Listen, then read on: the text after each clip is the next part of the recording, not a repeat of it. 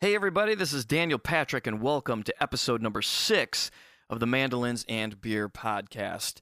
Uh, brought to you in part by the Mandolin Cafe. Now, this is where I would normally grab my mandolin and I would play a little intro music. And this week, the intro music was going to be I Got Rhythm from Aaron Weinstein, this week's guest, Peghead Nation course. Uh, but unfortunately, um, I went through a little bit of a hurricane this last weekend. I lost power for over 30 hours. And so the only time I had to do this interview uh, between my schedule and Aaron's schedule was today, um, the day I'm posting this. And so we worked it out. We did the interview today, which was a great conversation. Um, and I started editing it, but then I had to race off to my gig where on the last song of the night, I broke a string. And so I don't have time to change the strings because I want to get this uploaded and out there for you. So next week, I'll have a little intro song, but that is the reason why there's no intro song this week. And I had to come back home tonight and finish editing it. And right now it's 12:35 a.m. September 11th, and this podcast would normally be already posted, but now I'm just coming back and finishing the editing and all that good stuff. Uh, Aaron was an awesome guest. The reason why I kind of jumped ahead, I've got some already in the bank here as far as podcasts uh, recorded, but Aaron's new album is incredible, and I really wanted to take advantage of the fact that it just came out this past Friday, and he had just done a wonderful interview that is posted on the Mandolin Cafe website. And again, the Mandolin Cafe sponsors this podcast, and I am super proud to say that every week as it is the best mandolin resource that there is out there. And um, and let's get to my other sponsor as well, uh, Peghead Nation. With Peghead Nation's streaming video courses in mandolin, guitar, banjo, fiddle, dobro, ukulele, and bass, you'll learn bluegrass, old time, and other styles from some of the most talented players and instructors in roots music. PegheadNation.com features a great lineup of mandolin instructors with courses including beginning mandolin and intermediate bluegrass mandolin with Sharon Gilchrist Bluegrass Mandolin, Jam Favorites, and The Advancing Mandolinist with Joe K. Walsh.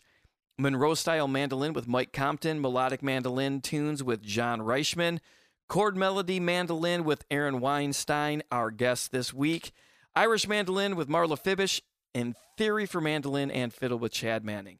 Courses include high quality multi angle video lessons, downloadable notation and tab, play along tracks, and plenty of tunes and songs to play. Join any of Peghead Nation's video courses now and get your first month free. Just go to pegheadnation.com and use the promo code mandolin beer, all one word, at checkout. Not plural, mandolin. Um, you know what? And speaking of uh, Aaron, uh, he has a book out on Mel Bay, um, on chord melody, and I have to brag about Mel Bay uh, real quick here. I have bought a bunch of books, some ebooks from them that I use. I love buying mandolin instructional books. I always find great stuff in them. Aaron's is no exception. And this week, I or last week I should say, I actually had an issue accessing an ebook where it was just blank. I could see the title and there was nothing on there. I sent an email um, to Mel Bay, and they responded within 10 minutes and I was stunned. And the um, the thing they recommended didn't work, and so I sent another email. And again, within I would say less than ten minutes, they responded back again, and completely fixed my problem. And that is customer service at its finest. And so I just wanted to give a tip of the hat to Mel Bay because normally you send an email to somebody and you're lucky if you hear back the same day at all.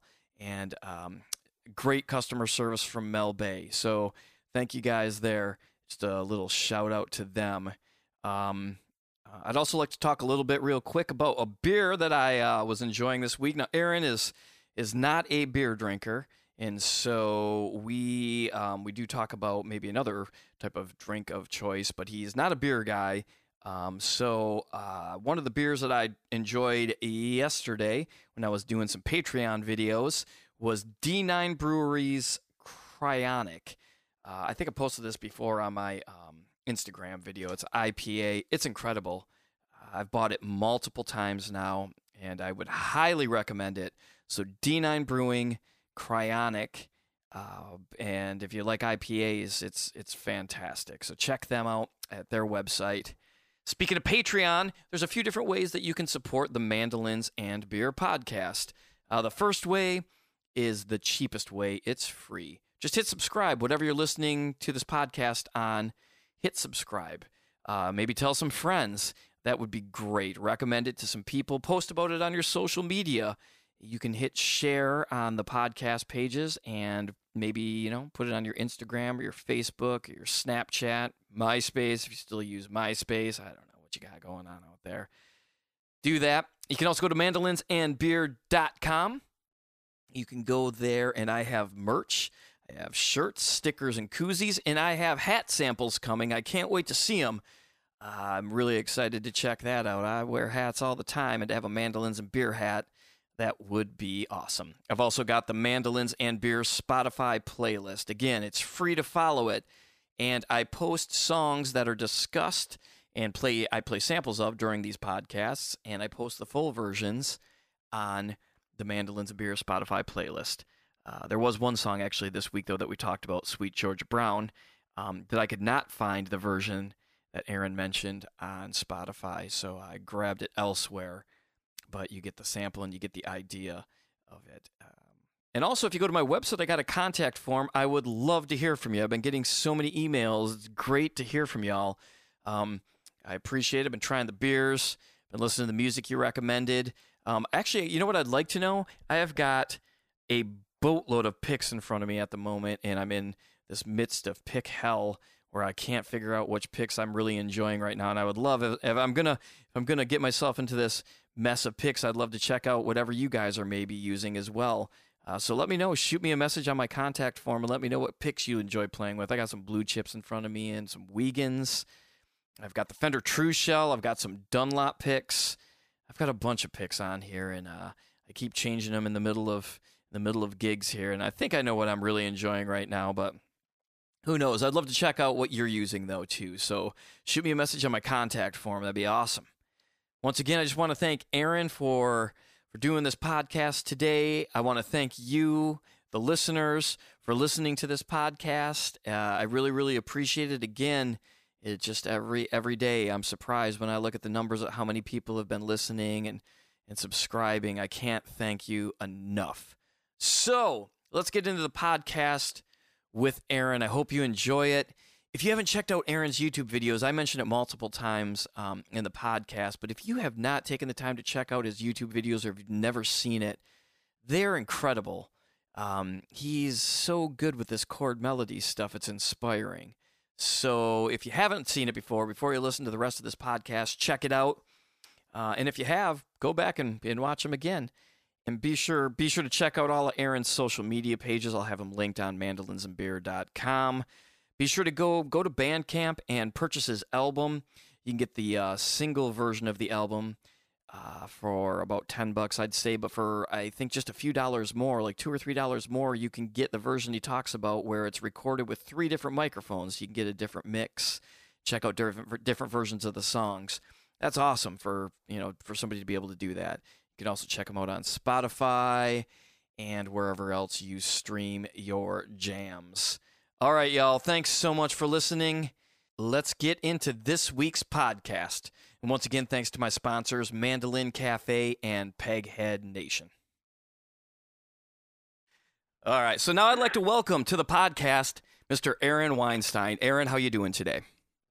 Great, great. Thank you for having me. Yeah, thank you for doing it. Um, I really appreciate it. This is uh, this is exciting to talk to you. You've got a brand new album out that I want to congratulate you on.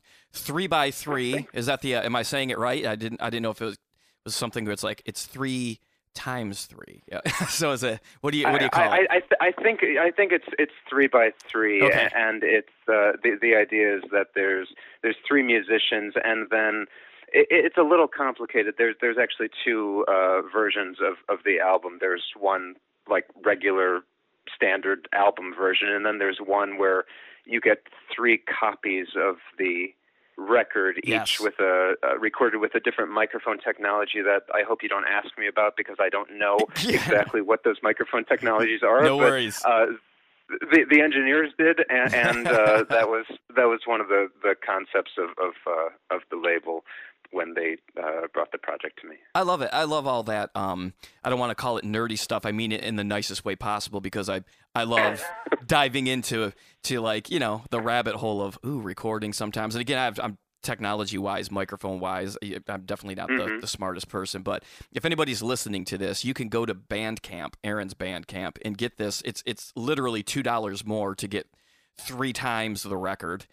And yeah, um, I, I yeah, think I think it's on I think it's on most most of the platforms. And I mean, when I when I did it, they they were kind of explaining to because no matter how how much you think you're inept when it comes to technology, I promise mm-hmm. you, I'm twice as inept. um, so at a certain point, I, I kind of told them like that that all sounds great. I will like stand where you want me to and play music and and I'll leave all the technology stuff to you. Yeah, so there you go. That's yeah. That's awesome. It's the best way to do it. If you can do it that way, it's I highly recommend it. I'm just gonna right. I'm just gonna play. You guys set up the stuff and just let me know when I need to play. So, exactly. So if anybody's if, if anybody's not familiar with Aaron's work, which um which I, I would be surprised if they weren't because when you first put out those chord melody YouTube videos a few years ago, the Mandolin Cafe was bowled over by the you know the technique and and the way that you uh, just change some people's views on the instrument. But I, I do want to just read this little blurb here that's online. So first off, you've been called the perfect musician by Bucky Pizzarelli. Is I am I saying that Pizzarelli? I I'm familiar with this work, but I could be murdering his last name. Yeah, yeah, yeah. That that's his. Uh, yeah, absolutely. Perfect. That's his name. So that's that's pretty great praise. That's pretty great. Yeah, praise. And then it's really nice. Yeah, and then and then to back it up, to back it up, it's not just words. You've performed at Carnegie Hall, the Kennedy, Kennedy Center, Jazz at Lincoln Center, Birdland, and Blue Note, as well as festivals all over the world. I mean, that's amazing. And so Thanks. it's it's an honor to have have have you on this podcast. Th- thank you so much. Oh, thank you. I'm so happy to be here. Awesome. Or be talking to you. Oh, thank you. Yeah, here. The internet land. Yeah, yeah. It's, it's a great uh-huh. place. mm-hmm. And um, you've also put out a, uh, a, a, ma- a, mandolin chord melody book on Mel Bay, which I own, mm-hmm. which is great. And I have to thank oh, you for thanks. putting that out. You saved me a gig once with your your chord melody system, and I'm nowhere near you, but I was hired to play a wedding with a guitar player and the guitar player, the song that the people wanted played was Africa by Toto. I'm not sure if you're familiar with it. It's kind of like an 80s pop song. Um, okay, it's, not a real out of, out of my reference there. Yeah, yeah, yeah, It's not real easy though. It's a lot of chords. Like it's not like oh, uh-huh. it's three chords and we'll be fine. It's it's a it's a complex mm. tune. Like they were like huge studio musicians that formed this band, and the mm-hmm. guitar player just decided he didn't want to do it. And I'm like, well, I'm not going to lose the gig. So I learned a chord melody version of it. And it worked great. And it was all because I had read your book and the techniques on how you approach some of your chord melody stuff, which we'll talk to in just a bit. But it really helped oh, me that's out. so fantastic. And I would have never been able oh, to do I, that if I had not if I had not followed the advice in that book. Well, that that that makes me really happy because you know um, when I was writing that book and, and when I kind of you know any kind of instructional material or even examples of things, I, a, a big part of it is that hopefully it it helps people kind of see um, you know uh, maybe a different side of the mandolin than uh, a lot of uh, mandolinists are are interested in mm-hmm. uh, uh, primarily, and uh, you know, it, but because it's kind of done in a bubble, you know, when you write a book, when you put things out on the internet, you don't know who sees it or who who is affected by it in any way. So that, it's really nice to hear that it, it it does a little good. Yeah, it does a lot of good. It's great, you know, and it's daunting in the way you break it down. I mean, when you watch a video of you and you're like, I will never be able to to figure that out. I mean, that was my first thought when I saw that. I'm like, wow, and I love it because I love I love solo jazz guitar stuff. Like I and, and solo blues guitar, I've always been like, man, mm-hmm. that's so great, and I never imagined it possible on the mandolin. And so I was it was it's great to see somebody approach it like that and the way you break it down yeah. in the book is in like bite-sized pieces to where it feels Mm-hmm. attainable you know what i mean I, I love it. Well, and, and and that's kind of uh, I, I'm I'm glad that that that's uh, that that you've responded to to that kind of approach because that that's kind of how I've gone about uh, playing jazz on, on the violin or the mandolin. It, it's kind of for me the the key to to being able to do any of it is to really kind of understand uh, what's happening. Um, you, you know, you don't have to get super theoretical with it, but like w- when I started playing jazz on the violin, uh, I was doing it without having any concept of, you know, that there were chords or that you know part of the idea is to play through the changes or anything like that. So right. I was learning these solos blind. Mm-hmm. Um, and once I realized, like, oh, there's chords and and there's kind of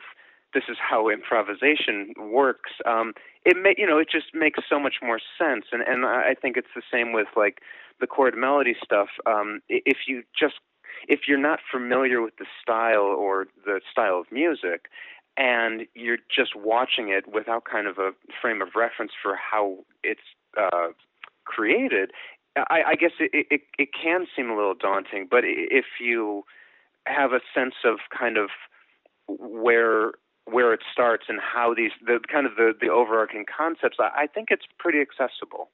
That's awesome. And uh, what I love about hearing this is again, like I think um, a lot of people, myself included, have that first glance thing like you watch a video of you playing this chord melody thing and the and you do your technique is real smooth both hands are just oh, like thank you. just you know that seems so effortless but there's so much work behind it and and I think some people you know you want the magic button of like well what's the trick to doing this? And there's not really a trick besides hard work. And it doesn't even have to be that hard yeah. i think. I think maybe repetition is well it's um i mean with with the violin with the mandolin with playing jazz i think on any instrument um I, I I do get a, a fair amount of, of calls, mostly from violin players like wanting to learn how to play jazz on the violin. Some mm-hmm. from mandolin players wanting to learn how to play chord melody on the mandolin, and um, I, you know I'm really good at giving a first lesson and i say that because many of them don't come back for a second lesson because they they want the skeleton key they want like what's that like as you said what's the trick to it there must be some kind of like there there must be a one sentence explanation for everything and the, unfortunately it just doesn't really work that way right so um yeah in, in that sense that's kind of a, a non-starter but yeah it, it's just uh a lot of it is a, a matter of being, you know, familiar enough with what it is you're doing. So, I, when, from a mandolin perspective, I, I think a, a big hurdle is just being able to get your fingers into those uh, some of those chord forms. So the challenge is not ah, where do my fingers go to create whatever like a a G13 flat 9 but it's uh it's what you what you might be able to do with that um you know so so the fingers are kind of working with you instead of against you mm-hmm. um that, that, that's all on your Peghead Nation course which I watched um a little bit I was you know, I lost some power this weekend and so, uh, no, what are you going to do? You know, but uh, um, Peghead Nation's a sponsor. I've actually been a member of Peghead Nation for about a year and a half, though, before they even sponsored this, and and I transferred over to your course. And your pinky, oh, you. your pinky looks like it's another person using their pinky from or behind the neck. You have such stretch and flexibility to get to some of these things, and I would love to know: is that something you worked on? Do you, or did, or did you just have flexible hands that? That? Uh... Um, well, uh, you know, it, it, recently I, I've I've received some notes like asking about pinky things, and uh, not until I got those notes did I, I realize that you know there there was anything unusual about what what I'm doing with my pinky, and I I, I don't really think there is. Um, I don't think my hands are particularly flexible either. Mm-hmm. Uh, like first thing in the morning after after coffee, uh, I'll just do some some basic like mandolin stretching uh, things on the fretboard. Um, but I, I don't have particularly large hands. Um, stretches are not easy for me, but but like everything it's not a matter of if it's easy or hard it's a matter of if it's familiar or not and if you do something enough it becomes familiar so um i mean i i remember the, the, I remember when I was uh, studying with Don Sternberg when I was in high school. He sh- he showed me one voicing for a uh, a B flat chord, j- just a, a a B flat triad, mm-hmm. and and it it did it, it there was a stretch to. I mean, it was it was tricky for me at at, at that time, only because I'd never stretched my fingers in that way. Um, sure. N- now it's not so tricky because I, I've I've played that voicing a, a few times between between high school and now. So Sure. so I, I mean I, I I think a lot of it is maybe you know the fingers are not quite so familiar with stretching in that way but if if you do it enough i i, I think it's uh i think it's kind of unless you unless there are some you know legitimate hand problems to work around but Mhm. my answer to that always when when people bring that up is like you know no one had worse hands than Django Reinhardt. And, you know he had two fingers to work with and and he he found a way around it. So if he could find a way around it you know we none of us have any excuse. Exactly. What are some of those mandolin stretches that you do? Oh, um, I I mean, it, it's it's it. I don't know if if there's any legitimacy to it, but I, um, it, it's just it it, it kind of stretches my hands, so I, it feels good to me. Mhm. I, I kind of um, you know, will will alternate. Um, God, it's hard to explain on, on the phone, but Sure, like you know, just just kind of like you know. Uh, on one string on the G string, uh, like you know, fourth finger on whatever fret the, the the D would be, and just you know, uh, move all the other fingers uh, down the down the the uh, the neck, alternating with that fourth finger, just so it's like you know you're stretching fingers four and three, stretching fingers four and two, four and one, Gotcha, and yeah. uh, you know, and and uh, then you're you know just kind of alternating between on the G string, it would be like an A flat with the first finger and a D with the with the fourth finger. Just, just you know, it's not a musical exercise. It, it's it's really uh, it's just stretching out the hand a little bit. Sure. Stretches are always good, though. I talked to a guy, uh, Caleb Edwards, really good mandolin player based out in Nashville, and he plays with an Irish band right now called Runa. And you know, he he warm ups for him are a big thing because he he was starting to experience you know, some sort of uh, hand hand and arm problems, and so for I think some people underestimate the power of the warm up if you're really, especially if you're really going to play a lot, or if you're planning to play a Mhm. lot. You know, I think it's very important. It, it, it's it's true. It's something that I never used to do. Um, like in my in my early twenties or mid twenties, it would just be like, okay, concert starts. Like, grab violin and start playing. Grab mandolin Sure. and start playing. And and I, I started doing it on the violin, just little trills, just to again to get the fingers kind of you know up and running. And I, I found it made a, a, a really big difference. Yeah, that's great. And uh, yeah, Yeah, and it- like especially especially if it's like you know if you're if you're playing some kind of an improvised music where you're kind of hoping that your fingers will be your friends and and do what your you know your mind's ear is asking it to do. It's kind of important to have those fingers ready to go. Sure. I mean, if you were a world class sprinter, I don't think you would just pull up to a race and run. you know, I mean, I think they everybody in all sorts of things warm up. You know, so. It's a, I, I think so. Yeah. I yeah. I, um. although I'm not a world class you know, I sprinter, mean- so I don't know. exactly, and you know, I mean, ev- everyone has their their own system. I, I can I can only speak to what what kind of works for me. Sure. Well, your system seems to be working pretty well for you, um, so that's that's a that's a positive. Um, I want to Cool. talk a little bit about your past. Now, there is a great interview on the Mandolin Cafe website that was done by Michael. Uh, that was just posted last week, which was excellent. So I don't want to cover what he covered. I would encourage people to go to Mandolin Cafe and and check that out. And um, but I would like to talk a little bit for the listeners about how you got. Uh, did you start on jazz violin? hmm Well, I, actually, I, I started on on old time fiddle music, but Oh, did you really? uh, yeah, yeah, I, Oh, I, was, I was doing that for for a, a, a while, and uh, and then I heard a Joe Venuti record, and, Mhm. and that kind of changed everything. Uh, and um, and I wanted to learn.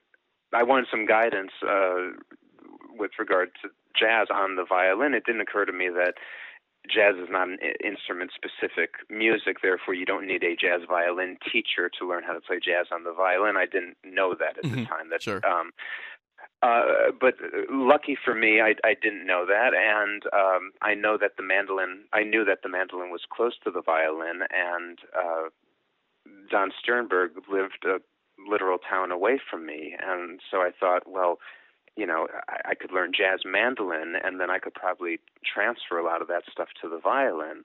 Uh, little did I know that the mandolin, it's like it's its own instrument, and the more I played it, the more I learned it, the more I realized how different it actually is. Sure. Even though the tuning is the same. Right, right. What, who were some of the old time uh, fiddle players that you were listening to? Were there any albums at that point that for you were like, yeah. oh, this is cool? Oh yeah, yeah, yeah. I, um, a, a lot of the um, the Missouri style old time fiddlers like um, like Charlie Walden and uh, Cyril Stinnett and uh, Pete McMahan. Um, I, I don't I don't know if, if those are names that are, are familiar to a lot of people. Um,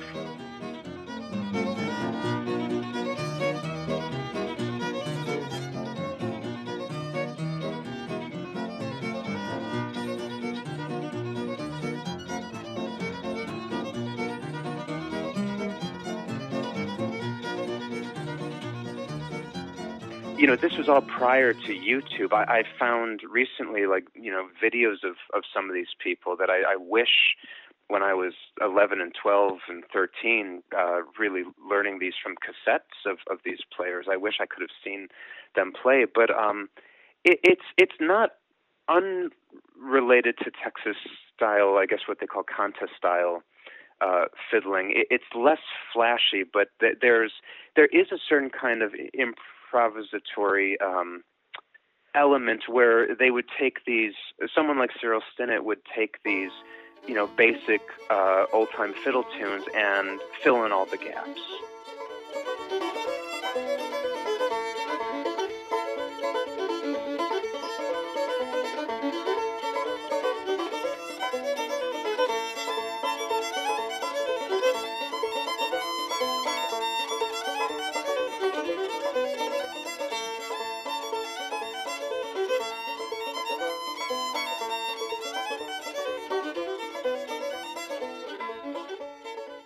So it's kind of this like this constant stream of flowing eighth notes. Mhm. Um, but but there there but he's not he's not playing through changes. He's not throwing in the blues. Um, it, it, it's very much in a traditional style, but you know there there was a certain element of improvisation. I I didn't really put that together at at the time I was learning it, but uh, but th- those are those are some of the, the people I was really um, enamored of. That's cool. And now, how we turned on to that type of music? Um, I, I, I I don't exactly. Re- I mean, I, I guess it, it, it kind of came from asking for a, a, a fiddle, um, and you know that connotes a certain kind of music. Even Mhm. though when I was asking for a fiddle, I was thinking about a flute, um, and it was just a miscommunication. Uh, I just wanted I wanted a flute because I have an older brother, and I wanted to uh, hit him with it. That's the only reason I wanted a flute. Um, but uh, you know, I mean, long story short, like finally, my parents got me what I was asking for, which was a fiddle, and uh, it was this massive disappointment when I opened up the case because I wanted this flute. yeah. Uh, but I had asked for it for so long that I, I couldn't not try. So so that's that's how the violin came came about. And in, in Chicago, there's a uh, there, it's a nice hub of of old time fiddle music. So I uh, you know I, I found uh, the people like Paul Tyler um, started showing me these these tunes, and through him I, I found this Missouri style. Um, uh, uh, uh, fiddle music. Uh, Charlie Walden also lived in, in a different town, uh, one town away from me, Mhm. uh, who, who's one of the masters of, of Missouri style old time fiddling. It's amazing to me. I love talking to people who who've um, didn't have access to music on the internet or or anything beforehand because it's amazing how people shape musical styles to me. You know what I mean? You're like one cassette away from being a Slayer fan for the rest of your life, which is like crazy. You know what I mean? Like you're, you're like one person away yeah. from that, and and to, to to have somebody who turns you onto that music, um, is so cool to me, and, and how the process works on how you get to where you are, and and how I think it makes people, Absolutely. it gives you style. You know? Yeah, I mean, you know, the, the only reason I found uh, out about Joe Venuti is that my parents, who are big music fans, they have, you know, a big record collection of, uh, mostly like like '60s rock and th- you know things from their their uh, teenage years. But they they had jazz records, they had opera records, a little bit of everything. But they had a uh, a cassette of Joe Venuti uh, in some drawer that I found. Um, you know, lucky for me. Um, yes, you say lucky. It's the, the, I mean, yeah, parents' drawers are a risky thing to find things in anyway. I could have I could have found something very very different. Yeah, yeah. in a, Thank a goodness it was a cassette. direction. Not not even musically, not even musically, but. oh my goodness. Anyway, so you found that cassette, and it Mhm. just it threw you on a whole new a whole new path of of music exploration. Yeah, yeah, and uh, and you know, from a mandolin perspective, it was uh, again just such great luck for me that Don Stiernberg was uh, was as close geographically a- a- as he was because you know he he he turned me on to well obviously to Jethro Burns Right. yeah. and and the, and the whole notion that you can play chord melody on the mandolin that the mandolin is a really good instrument uh, a really great kind of self-contained instrument you could you are able to do that sort of thing so um, again just very very lucky to have have someone as I mean as masterful musically but also as encouraging as as Don is Yeah. um, So how, during did, those years did you have a mandolin before you met Don? Did you uh, acquire Uh, a mandolin y- at that yeah, point? I, I, I had. I mean, my my father had a uh, an old um, harmony uh, uh, acoustic electric uh, mandolin uh, that was like in the basement. Mhm. Uh, so so I started on that. It's not the easiest instrument to play. Sure. Um, I, I- I'm actually looking at it right now. It's, Oh, I, yeah, it's in great. my fire. It's it's in it's in my fireplace. Maybe not the Uh, safest it- place to, a- stay, it- to keep a it's mandolin. It's a, decorative. fire. it's a decorative fireplace. I should specify. Yes, Uh, clarification needed. yeah, um, but uh, at a certain point, it's like you know uh, something a little more playable, and um, and I found uh, Red Diamond. Uh, Don MacRostie, I, I think, was just kind of this was in uh, 2003, and I think it was a relatively new company, Mhm. and uh, again, I got very lucky getting a, an instrument from him because it's the most comfortable instrument I've I've ever played. Really, That's great. uh, the neck just feels so so natural to me. yeah, sounds amazing as well. Um, it's Oh, a great sounding instrument. The Red Diamonds, though, are, I mean, there's a lot of real high praise for that brand in the in his. Yeah, in I love it. Yeah, they're great ones. So you so you meet you, you take lessons with Don. How long did you take lessons with Don for? Um, base. I I I think I I started doing that either freshman or sophomore year of high school, Mhm. and and basically through through uh, through high school. Oh, I mean, nice. as long as I was in, as long as I was in in the area, in the Chicago area, before I moved uh, to the East Coast for college, and then afterwards. Yeah, but I love Chicago. By the way, before I moved to Charleston, it was like my. Fa- I Mm. lived in Michigan for all my life, and so going to Chicago was one Uh-huh. of my favorite places to uh, Oh, cool. to go to. What a good! There's a great music. Um, you know, I don't know if there still is because you know rent goes up, cool clubs close. I'm sure there's still killer music Mhm. around, but at that, I mean, you, boy, 15 years I mean, ago, there, there 12 were, years there were, ago. there were a lot of really great people to to listen to. Um, I mean, Johnny Frigo, the great jazz violinist, is from was from Chicago, and and I got to know him and play with him, uh, and eventually record with him.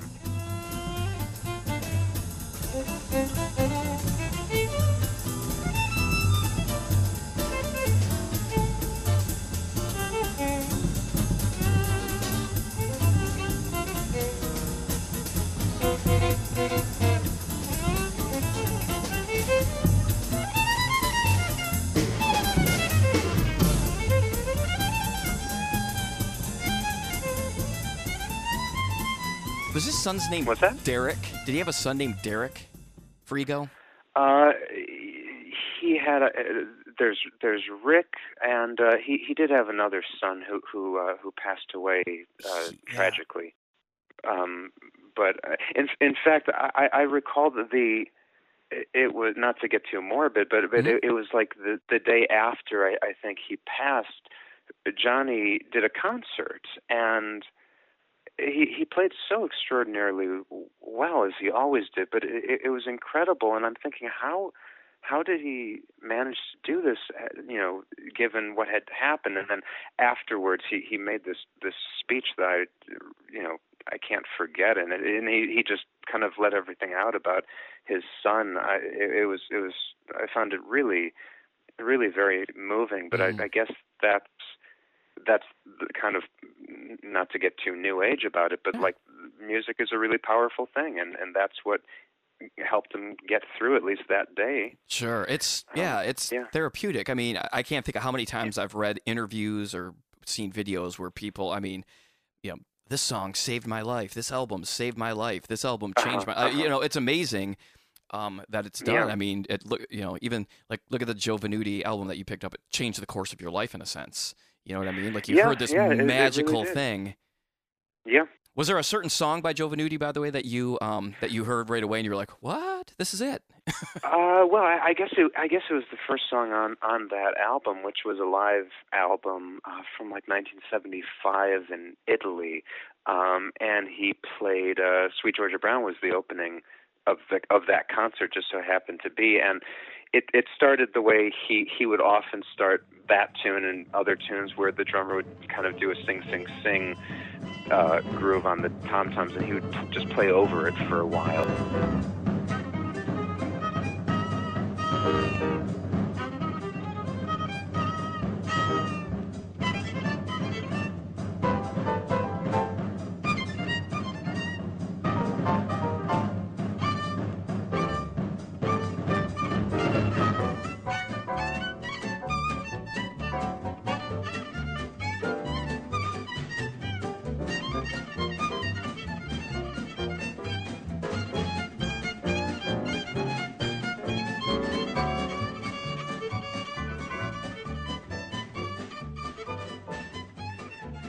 I, I mean it was it was just an avalanche. It was just a musical avalanche Yeah. uh, to hear that. I, um, I yeah, I, I remember the record. I remember hearing it for the first time. I remember not knowing exactly what was happening, but knowing that I wanted to know. And yeah. it, it, I mean, there were a lot of question marks, but um, it, it was it was really uh, yeah. It, it, an, an avalanche is really the only way I could uh, d- describe it. That's great. I love it. I love hearing stuff like this. I think it's so amazing. I think everybody who's got got who loves music anyway has got got a similar story. So, um, so Mhm. then you, you end up you go to Berklee.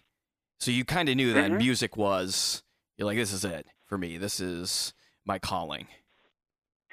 Uh, well, and, and, and not not in not in those terms really, but um, starting, I guess, at the end of high school, like um, junior year, uh, I again was really really lucky to start working with uh, Bucky Pizzarelli, and um, I it was that it was like in, in one year I met. Uh, Bucky and started working with him. I met Frank Vignola Oh, um, and Frank. Les Paul. Yeah, yeah, I do, I do too. Holy cow! Um, what a yeah, what a group of it, it people. was it was a really and I, I mean and and suddenly and and, John Pizzarelli as well and Mhm. it's like uh, suddenly I was uh, you know working with these people um and so I, there was no kind of uh um you know contract I wrote for myself saying this is my calling but I was really kind of thrilled to be you know able to know and work with these people whose records I was listening to over and over and over again Sure. um and so you know they would call me for work and I would say yes and and that that just kind of kept happening And what age is this?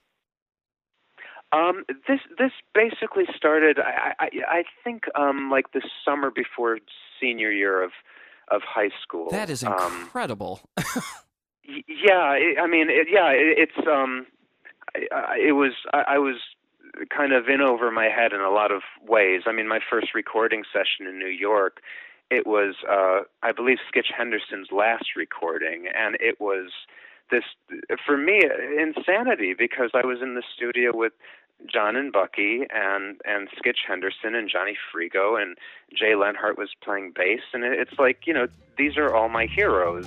Uh, what what am I doing? I mean it was terrifying.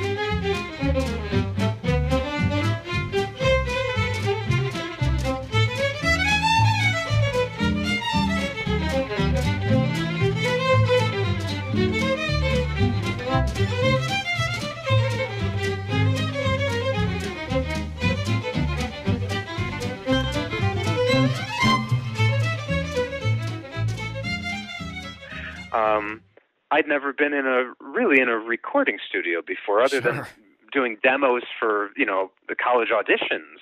right. Um, I didn't even know what you're supposed to wear to a, a recording session. I, I mean, I, I remember like Googling recording sessions, and I would find all these old session photos from the 50s, and I would like, you know, say, okay, you know, is there a dress code? What what are you supposed to do? I knew nothing. I didn't know that, you know, it's helpful to kind of only have one earphone on when you're when you're playing, so you could actually hear what you are doing. right. Uh, I, so it was it was a steep learning curve, but uh, yeah, that that all kind of started happening um, ba- basically my senior year of uh, of high school. Wow. So during that time, what's one piece of advice you think, um, playing wise, that's really stuck with you? I mean, you're playing with incredible players. You're having access to Uh-huh.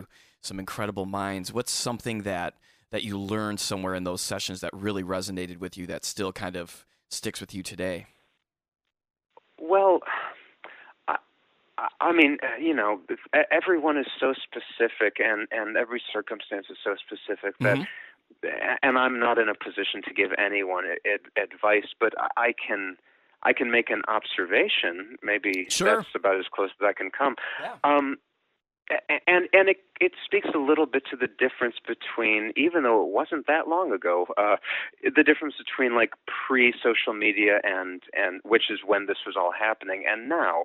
Um I, I, sometimes like now there are maybe younger younger players who who want to sit in or, or things like that and they uh, um sometimes I, I see them approaching the situation um, in a, maybe an overly aggressive way or trying to assert themselves Sure. and and and often someone is videoing it, you know filming it and and I'm sure to put on Facebook you know so they could show people what's what's going on and I, I'm I'm kind of glad that um, that I that those weren't considerations for me. I mean, there was no Facebook, so I I didn't have to think about content and things like that. Right. Um, th- th- I think w- what I found really valuable, um, and and whether I, I don't think it was conscious, but it, I, I I did do this is uh,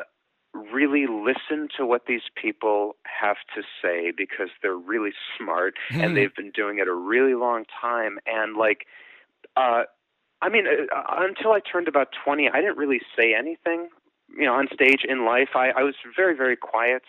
Um, and I think part of it was I was very often musically, professionally, around these, these giants. Yeah. And I, you know, I- what am I? You know, I I would much rather listen to what they have to say, um, and I'm talking about like before and after the gig because you're gonna hear stuff.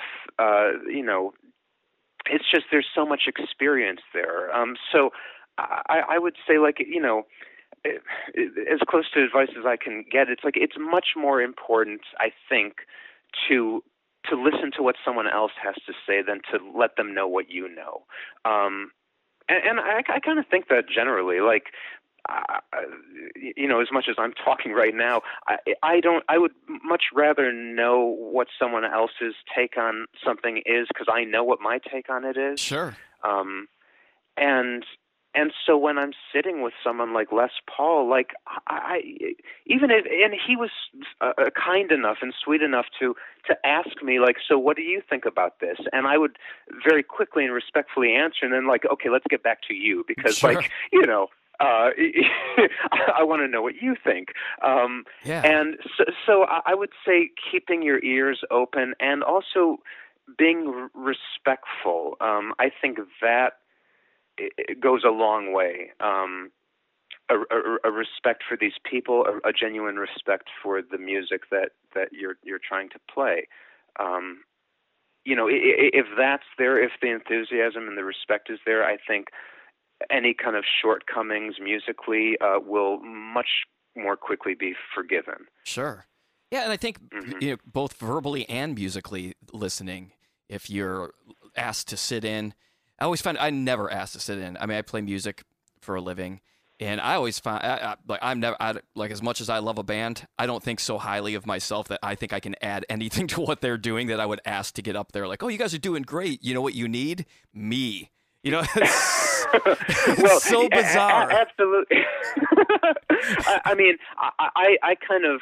I, I I kind of fall into the same camp as you do in that way. I, I'm I'm very reluctant to um, to kind of assert myself in, in that way. I, I'm I'm really thankful that people have asked me to you know to do that, and therefore those opportunities came about because I, I don't think I could ever like you know bring my instrument to someone else's Oh, gig and, no. and that sort of thing. Yeah, you know, it, there, there's nothing wrong with that, Sure. and you know, some people have have done that like like when when I'm playing, and I'm thrilled. Like this is this is fantastic, but it, it's just not so much in my nature. And while before I was talking about like the verbal stuff, what you do here, the the advice that they may unintentionally give you Mhm. before and after the gig. Nat, I, I mean, we didn't even get into the musical stuff, um, which is there. There's a certain amount of like osmosis that happens in, in certain ways. If you, op- it's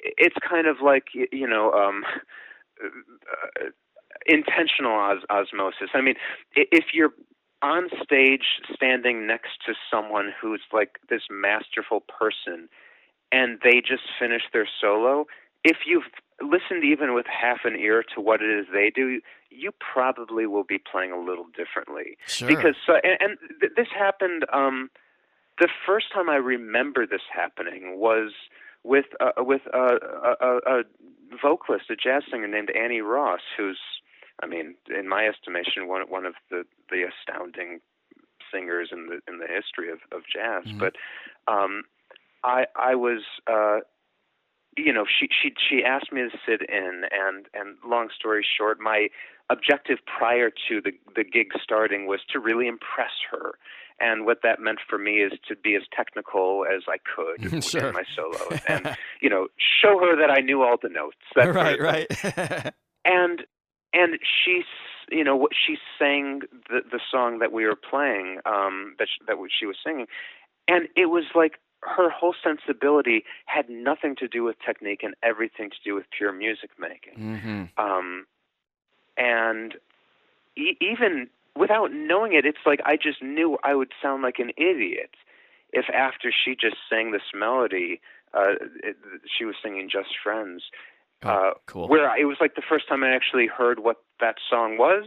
Um, for me to then do some kind of you know technical thing was would just be so stupid. It would have nothing to do with what she just sang. right, right. Um, and and uh, that was the first time that happened. And working with people like Bucky and and Frank Vignola, uh, who who I've been fortunate to work with extensively, these people who are just so profoundly musical. I don't think they could be unmusical if they tried oh yeah. um, when you're you know when it's a side by side comparison it, it it it really changes the way you think about music or the way I thought about music. Sure. Well, it seems like um, that's helped you in, in in many ways. And it's probably one of the reasons why you're so successful and and get as much work as you do and put out such great music is because you absorbed it and listened and, and were respectful.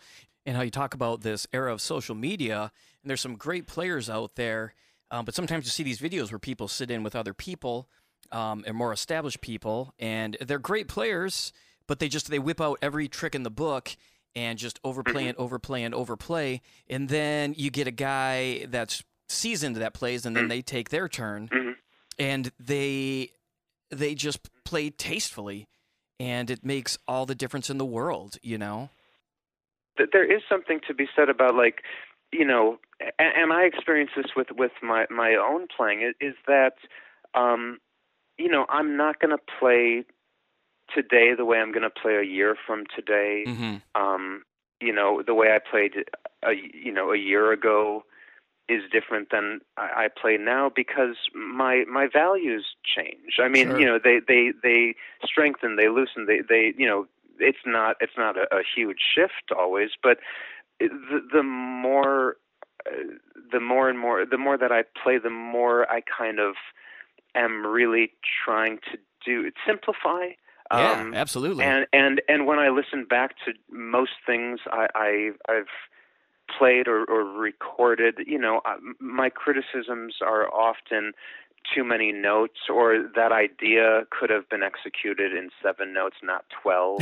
right. um, and and it's uh, you, you know what, what for me one of the really profound things about listening and working with these these total masters is that that's kind of what's going on. Like you know the the pure musicality the the pure ideas without any extraneous notes um so there's so much of that happening. And for me that's that's really the goal. And and it's not something that I don't think one day you just kind of like get there and then ring a bell and be like victory. It, it it's you know it's it's it's every gig uh you you strive for it. And, and sometimes your rate of success is better than others. And it might have to do with things having nothing to do with the music. It could have to do with the audience or that you had a good day or a bad day or whatever. But um it, it's having that goal is uh for me it has become really really more and more important and and it's it's the stuff that that moves me musically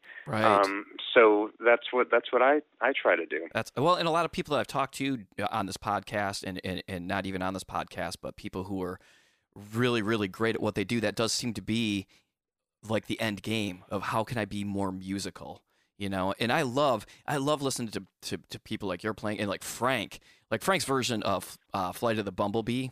It, it, it- I mean, it, it is obviously just blazing fast, but he's that's just Mhm. like one example of like, oh yeah, I this is you know everybody. I think everybody enjoys playing fast at some point. It's just fun to do sometimes.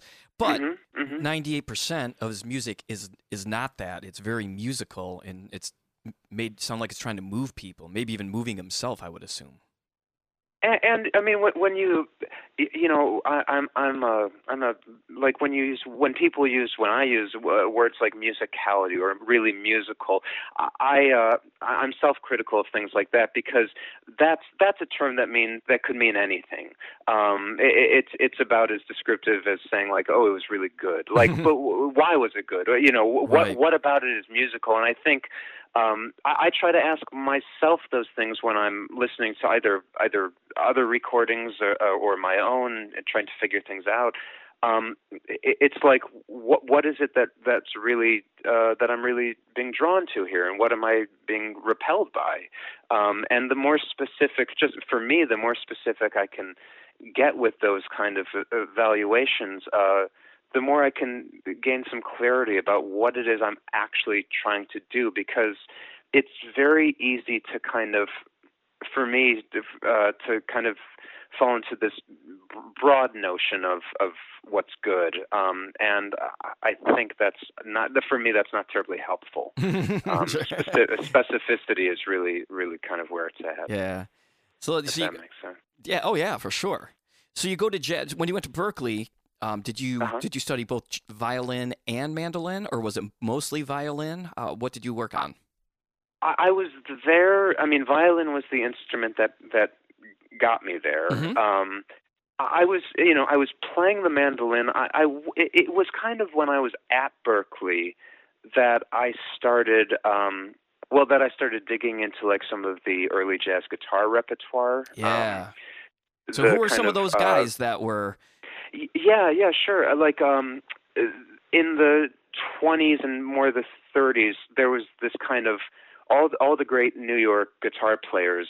It seems that they many of them wrote these uh, solo pieces and these duets. Uh, people like Eddie Lang and Carl Kress and Mhm. uh, Dick McDonough, um, and a lot of those, and I, I mean, all of those are these master classes in chord melody. Uh, that was the big style of the time. That's what they were doing on the guitar, and many of them are um, uh, either totally transferable or adaptable to the mandolin.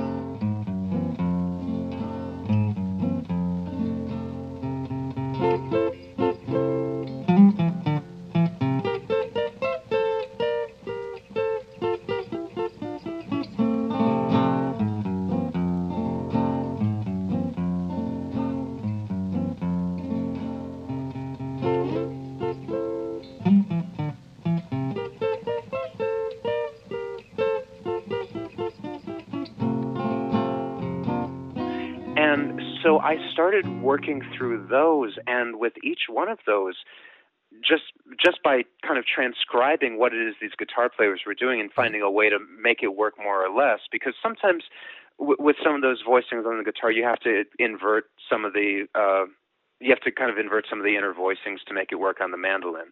Um, but but with each of with, with each of those, it's like it, it opened up a whole new world of possibilities uh, in terms of chord melody and what is possible on the mandolin. Ironically, it was the guitar players who were showing me how this all worked. Yeah. So how do you? How, what's a good, maybe a simple example? Because, and again, you break some of these things down on your Peghead Nation course, which I would recommend um, mm-hmm. anybody going to. I mean, you can get a uh, through this website, through you, or through this podcast, you can get um, a 30 day free subscription. If you enter mandolin and beer in there, you get 30 days. Go to Aaron's thing because you, you really break down some of this, talking about the melody and then the chords. But if you could, in a in, in the I guess again, I don't want to go skeleton key as we were talking about earlier, but maybe in a simplistic way of an easier chart, how you would approach um, like something like that. Because again, guitar, you obviously you have two more strings, you have scale. One of the things I love about your playing, especially on this new album, which we'll get to in just a second, is you make the the neck on the mandolin feel endless. It's impressive. You know what I mean? Like I'm just like it's not endless. No, yeah, exactly. But you make you give the you give the oh, illusion oh, you. when you play, and that's my favorite thing about it. Is I'm like, how in the heck is he not running out of neck? you know what I mean? So how would you approach maybe like kind of a simple tune, a few chords, where you would be like, okay, I can't do that on the guitar. How would you take a look at that? In terms of chord melody? Yeah, yeah. Uh, um, it, well, that it, that's it, that's not exactly like the the early guitars. I mean, that the whole idea with that stuff was specifically learning those those pieces. But mm-hmm. in, in, terms of of uh, chord melody, in in the most nuts and bolts uh, way, is you, you got your melody. That's that's the big thing. Like you don't want to lose the melody. So right. uh, a nice rule of thumb um, and and you know Don Stiernberg told me this, and I believe Jethro told him this. It's like you know keeping the melody on the top of the chord is helpful. Mm-hmm. So, and uh, and it's very simply like you have your melody and throw in some chords, uh, some voicings below some of those melody notes. Um, ideally, when there's a new chord in the tune, that's usually a nice place to um, to to play a, a voicing with that top note mm-hmm. being the melody.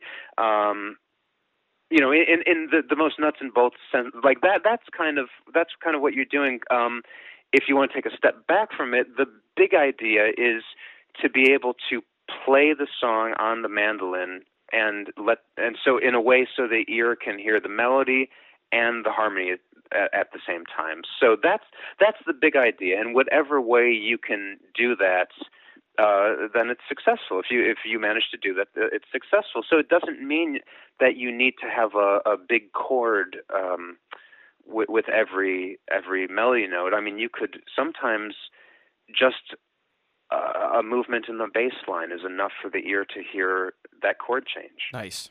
That's great. And again, yeah. Eddie, if, if people haven't seen your videos on YouTube, they need to go to YouTube. And if, if you're not familiar necessarily with Aaron's playing yet, and again, I'd be surprised if they're listening to this and they aren't.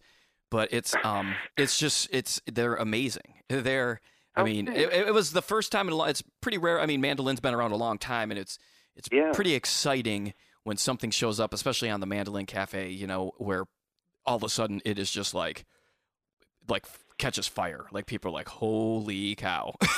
you know.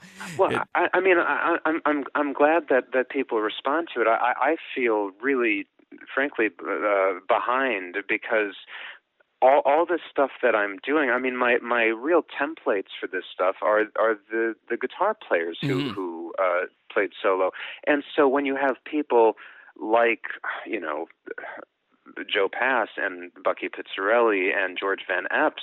uh, you know, I, I'm I'm just trying to figure out what you know how to how to kind of move over the sort of concepts that they pioneered mm-hmm. um, and and uh, there's I have such a such a long way to go but uh, and and some things I'm I'm not quite. I'm still trying to figure figure out, but um, uh, you know, but that's I guess that's the fun of it. Yeah, absolutely. And it's nice I to hear say some, reluctantly. yeah, yeah. Well, it's nice to hear somebody like you who's accomplished saying you're still working at it. That's what I think is so is encouraging about about musicians of your caliber is there there is no like you said there's no ringing in the bell and like cool I've done it I can just stop working and write it out. You are still working. Yeah, I, I mean, and well, of, of course. I, I mean, and in terms of of chord melody uh, for me now, like the sort of things that I work on, um, you know, it, there at, at at a certain point, it's for me, it's not really you know, it, it, it's great just to just to be able to throw some chords into a melody and kind of make it work. But at this point, I I think like, how can I approach this song, whatever song it is, in in a way, in a really interesting way. In, in, in other words, like just because I can play a voicing here and that can work, doesn't mean that's the best choice. Doesn't Right. mean that's going to be the most interesting thing. And so, uh, you know, I, I'm I'm working on a, on a song, a little arrangement now that I, I'm not quite figured out yet. Um, uh, but you know, but if if if you're not working on something, what's the point of doing it? Um, Right. so in terms of like the melody, the chord melody stuff, there's that, and then there's the idea of improvising on the mandolin, incorporating chord melody concepts, um, which I which I also find really intriguing. Sometimes maybe more intriguing than sitting down and figuring something out ahead of time. Yeah. Oh, it's yeah, it's just great to hear. So then, so you put this new album out. The Mandolin Cafe Mm-hmm. posts the interview and your first single from the record, Hindustan.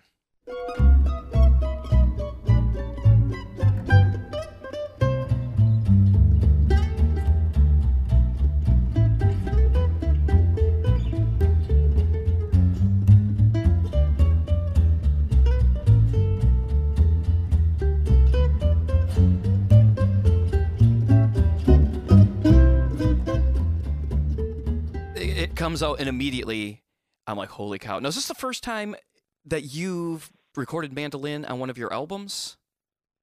Um, Solo it's albums? the first time. Um, no, no. I mean, it's it's been kind of sprinkled here, here and there. Okay, There's sure. uh, the the record I did prior to this called Lucky Day has Mm-hmm. um, a few solo mandolin things, and then one where on uh, an electric, uh, basically an electric solid body mandola. Oh, okay, I cool. played accompaniment for myself, and then overdubbed like the the the lead.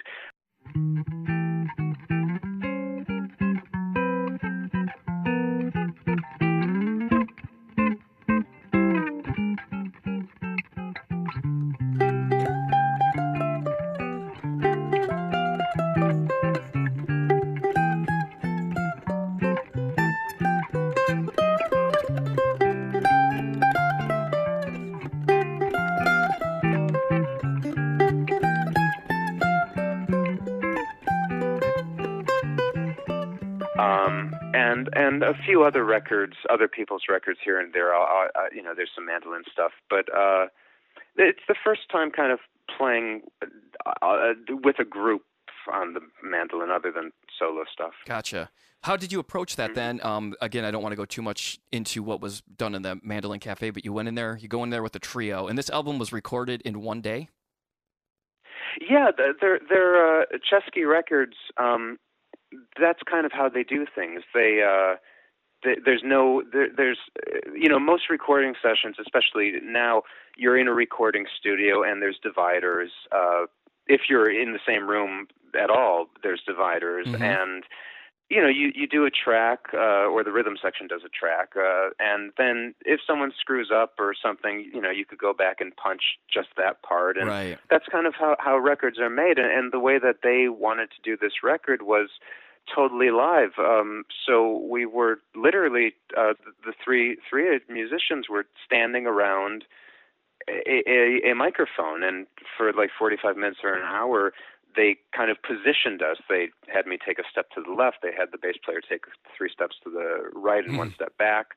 And then they just had us play. Um it, it's uh you, you know when when you're in the studio and you're looking at everything under a microscope. It's very easy to be unsatisfied with those that phrase with these notes. You want to go back and punch things, and you can. So often, uh, you you do. Um, there's something great about that in, in the sense of like the perfection of it. But there's also something to be said, I think, about if you're playing jazz, so much of it is kind of the spontaneous, uh, you know, expression of the moment. And uh, that's kind of what this is. It's like, you know, it's three people playing music, and that's what you're hearing. Um, so, and, and I guess a lot, a lot of my favorite records growing up, jazz wise, were those kinds of records. Yeah, that's I. It's it's so good. I, the song oh, Nola, maybe my favorite song right now. By the way, it is. I have listened very, to very it. old song.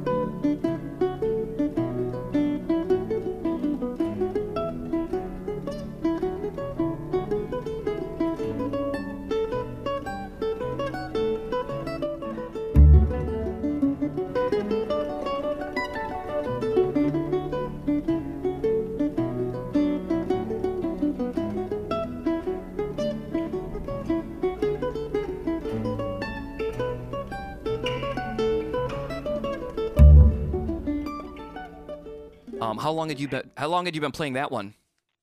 I, I, I used to. It's something I used to play and then stopped playing, and and then when uh, when when the the label asked me to do this project, and they said they wanted to focus on on early early music, early jazz. Mm-hmm. Um, that you know, because I think it was written in 1912 or something like that. Who's the original it, it, it composer? Came to mind. Uh, Felix uh, Arndt, A A R N D T or something like Okay, that. Arndt. cool. Um, it's a it was, it was originally a piano piece. Yeah, yeah. It's the versions I have found have been piano versions. Mm-hmm. I, I I'm pretty sure Jeth, Jethro recorded it. Uh, Oh no kidding. and and a, bu- a bunch of mandolin. I, I you know a bunch of mandolin players that have played it. We messed we we kind of messed around with it a little bit. Like there's a little solo section that I added, and there's some kind of goofy modulations that happen toward the end. yeah, they're cool in the modulations. I love them. I, I mean, you know, it, it, it was we were we were having a little fun with it. Yeah. But, uh, You could tell. Yeah. It translates into the song for sure. That Oh, song, good, yeah, good. that song just gives you a good vibe. Now, have you listened to much Freddie Green playing? Yeah, Yeah, Yeah, you can um, hear it in your playing. I think. I, I did, and, and that's another thing that, like, you know, that that kind of Freddie Green with the Basie band. A lot of what he was playing was, uh, were, I mean, it, it's kind of a, um, oh, uh, what what's the word? It's it's like a contradiction, but but he's playing a lot of one note chords. Um, it's it's the sound of a chord, but if you're really listening to what it what he's actually playing, there's only one note that's registering. Sometimes two. hmm Uh, but and, and there's an amazing website called uh, I think it's freddiegreen.org where a lot of his parts from the from those classic Basie records are transcribed, and there's tons of literature and examples of of that style and how to play in that style. It's something that you can do on the mandolin, Right, right. I Um, love it. And yeah, and and on I think on Indiana I I have an opportunity to to kind of get into that mode a little Oh, for sure. The other thing on this album that really um, is impressive, especially for a guy who plays with a bow, is your tremolo. Your, tr- your oh, thanks. yeah. So what's your, how do you how did you develop your tremolo? What's some tremolo suggestions? Because your tremolo is really clean, really accurate. It's it's excellent. Uh, thank you so much. You're Um, welcome. I, I, I don't I gosh I, I don't know. Um I, I think just listening and watching Don Stiernberg because he has a Mhm. really, really beautiful tremolo Yeah. and and so that was kind of always my template for I mean I fr- frankly I I didn't really listen to a lot of mandolin players. Right. um, right. like in terms of influences they it, it was in terms of influences on the mandolin there was don Mhm. and then guitar players Right. so so when when you're talking about tremolo the one that i was really listening to uh was was obviously don's and Yeah. um and so that that's where it is i mean there it was not really anything that i uh you know hadn't had exercises for or any, Mhm. anything like that. Sure. Well, it's really good, and again, especially because you you know Thanks. from playing from going from playing with a bow to uh to play to playing tremolo, it seems like it's you know it's definitely two completely separate things. But you Oh, know, it, yeah, it, it it really is, and um, you know, but but at, at this point, uh, I've I've been dealing with a pick for a little while now, not as long as a bow, but a, a little while. So I, I kind of feel like, in the same way that there are things I would do. Uh, that I would gravitate toward on the mandolin fretboard that I Mhm. would never ever uh, it would never occur to me to play on the violin. It just wouldn't make for me a lot of sense sure. um, you know, they're, they're two different instruments, and so the bow and the pick uh, at this, you know, are, are also kind of independent things. Do you have a, uh particular pick you use? Um, I, I mean, it it it, it changes, Mhm. uh, but at the moment, yeah, I, I like the uh, the Pick Boys, the Pick Boy 100s. Oh, no kidding. Um, yeah, the the ones that have little little holes Yeah. holes in them. yeah. Um, I don't know. You know, it's it's not too thick. It's not it's not too flimsy. Sure. Uh, So I don't want to take up too much more of your time here. Um, we, I wanted to really talk about this new album, which is fantastic, and getting to know your background has been incredible too. Um, oh, so cool. I, um, a couple things I always talk about. It's a Mandolins Beer podcast, but we already Mm-hmm. discussed prior to this interview, Uh-huh. not necessarily a beer fan, which is 100% all right. That is 100% all right. Um, um, I'm not. I'm sorry. May, may, maybe like you know, I'll develop a, a, a an affinity for it uh, later on. There's there's other alcoholic beverages that that I, I, I like, but but beer, I, I it's not not for me at, No, at that's this all right. juncture. But I, I will keep an open mind. How about that? There's a lot of it out there now. It's not just uh, Miller Lite and Budweiser, so you never know. You might find Uh-huh. something out there. What's uh, if you, if you had to get a drink today, what would you what would you order? the, the question on everyone's mind. right? Absolutely. Um, I, I I mean I I I'm a I'm a, a, a gin fan. oh, nice. so it, it would probably uh, you know I, I I used to drink straight gin um and and in my old age I can't do that anymore. Sure. Um, so you know, but uh gin, gin or wine or something like that. Sure. And then uh, I always like to ask the uh, 10 minutes in a day question. So we, if you had 10 minutes today to pick up your instrument, either the the violin or the uh, Yeah. mandolin. By the way, it's so hard not to say fiddle. Uh, You're one of the first jazz people I've talked to, so everybody else in the, in the uh, bluegrass world, I would say fiddle. Oh, but- you you could say it. Nah, okay. no, I want to it's want to show it the proper respect it deserves in your hands. no, fid- there's nothing more respectful than fiddle. Yeah, I, good point. I think. I mean, yeah. so if you were to pick it up for 10 minutes a day, either one, what's something that you would work on to help you become a better player that you would recommend somebody do? hmm Uh, well, I mean, the, the truth is that sometimes I do only have ten minutes in the day. Mm-hmm. Um, unfortunately, like life sometimes just gets in the way of practicing, Sure. and and I, I even when I don't have ten minutes, I make ten minutes or a half hour or something just to keep an orientation. Um, and what that means for me, and and I'll, I'll pick up one or the other. I mean, it doesn't really. If it's just a if it's a matter of ten minutes, it doesn't really matter which one. Uh, what I'm trying to do is to keep the orientation between the stuff I'm hearing in my head Mhm. and the fingers and executing it on on the fingerboard or the fretboard.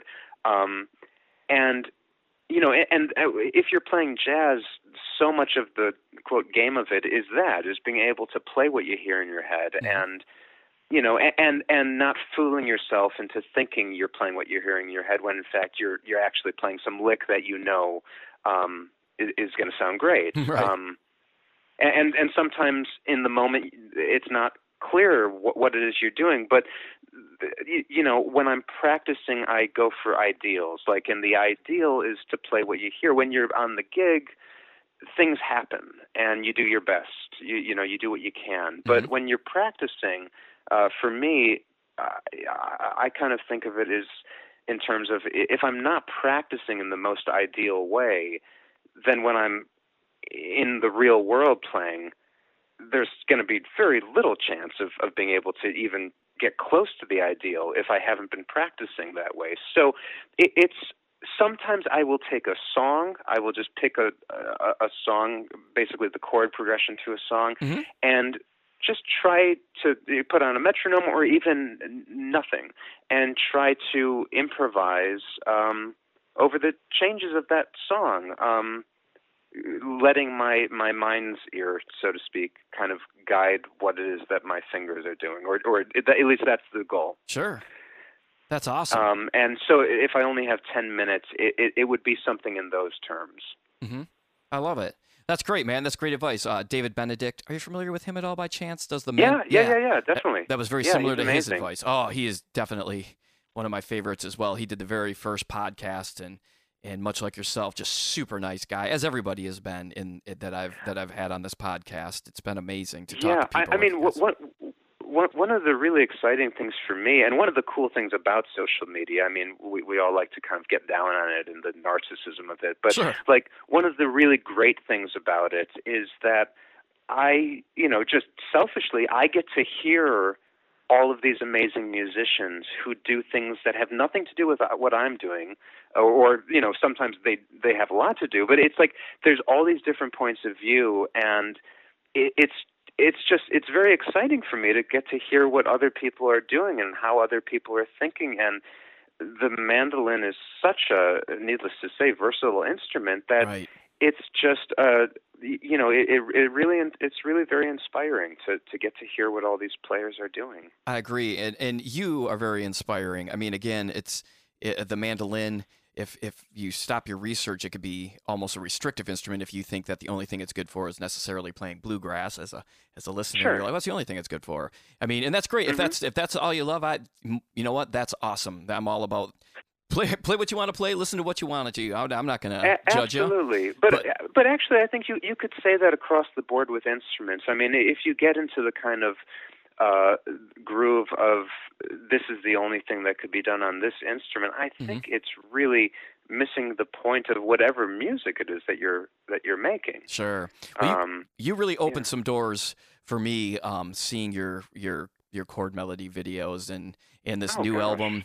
This new album's very inspiring and yeah i found myself playing along very poorly i'm sure if i were to listen back to it. Sure just not. playing along with I- the recordings the recordings today and um, i recommend everybody getting it and thank you so much for what you do and congratulations on the new album. Congratulations also on the is it 2019 downbeat like rising rising stars as well correct oh th- th- thank you thank yeah, you so yeah, much. you're welcome. Yeah, you know, if, it, if you're not a jazz listener, it's a, it's a big publication in the jazz world. So to get that um, acknowledgement, so it's great.